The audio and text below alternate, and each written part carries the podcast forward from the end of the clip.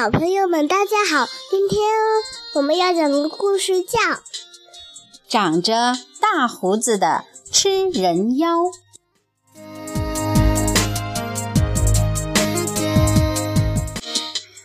在食人国的食人魔中间，最厉害的就是大胡子。他的胡子很漂亮，密密的，梳得很整齐。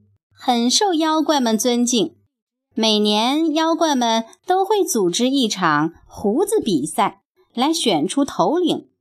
大胡子总是能赢。今年大胡子却很烦恼，他开始掉胡子了。不管他怎么梳、怎么修、怎么刷，都没有用。食人魔灰心丧气到了极点，他观察了其他的食人魔。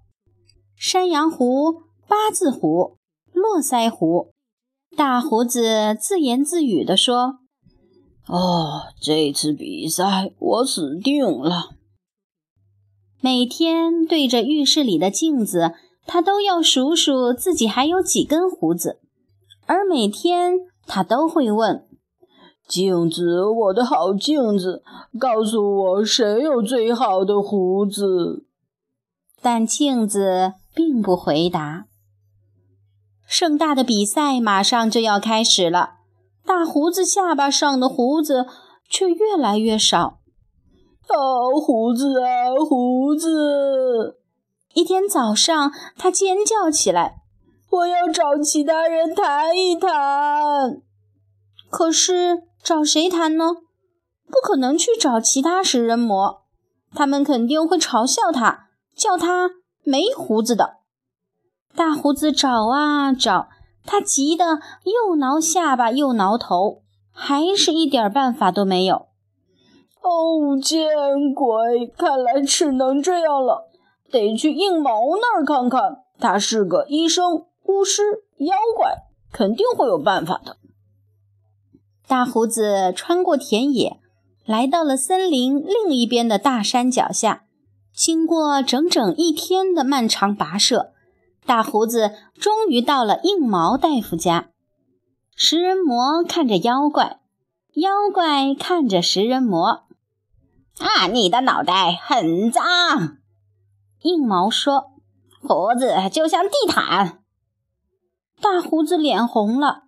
小妖怪什么都要嘲笑，还真批评起他的胡子来，这让他很不高兴。你这个混蛋！要是再说下去，我就把你吃了。”妖怪回答道。“啊，要是你再这样的话，胡子就会跟细葱一样细，绝对会让人笑掉大牙的。”妖怪把大胡子身上的伤疤看了个遍，下巴上、脸颊上、鼻孔里，到处都是。啊，很简单。硬毛解释道：“这都是营养的问题。你是吃小姑娘，还是只吃小男孩？小男孩呃更有嚼头。啊，我知道，你应该多吃点小姑娘，她们的辫子和头发可以让你的胡子长出来。好，我给你开个改善饮食的方子。哦，改善饮食。”大胡子可没时间来慢慢调养，比赛两天后就要举办了。啊，是这样，那你明天来吧。硬毛说：“我会想个办法出来的。”第二天，大胡子又去看妖怪。啊，我知道怎么让你长出胡子来了，太简单了，你只要多喝我给你准备的药水就行。只是你得给我找到一种必须的药材。大胡子又燃起了希望，从今天晚上起，他又能长出胡子了。硬毛继续说：“这种药材啊，是帕辛帕的头发。帕辛帕是一条龙，住在很远很远的地方。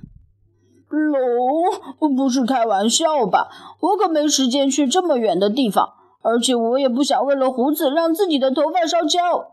没胡子总比烤肉串强吧？”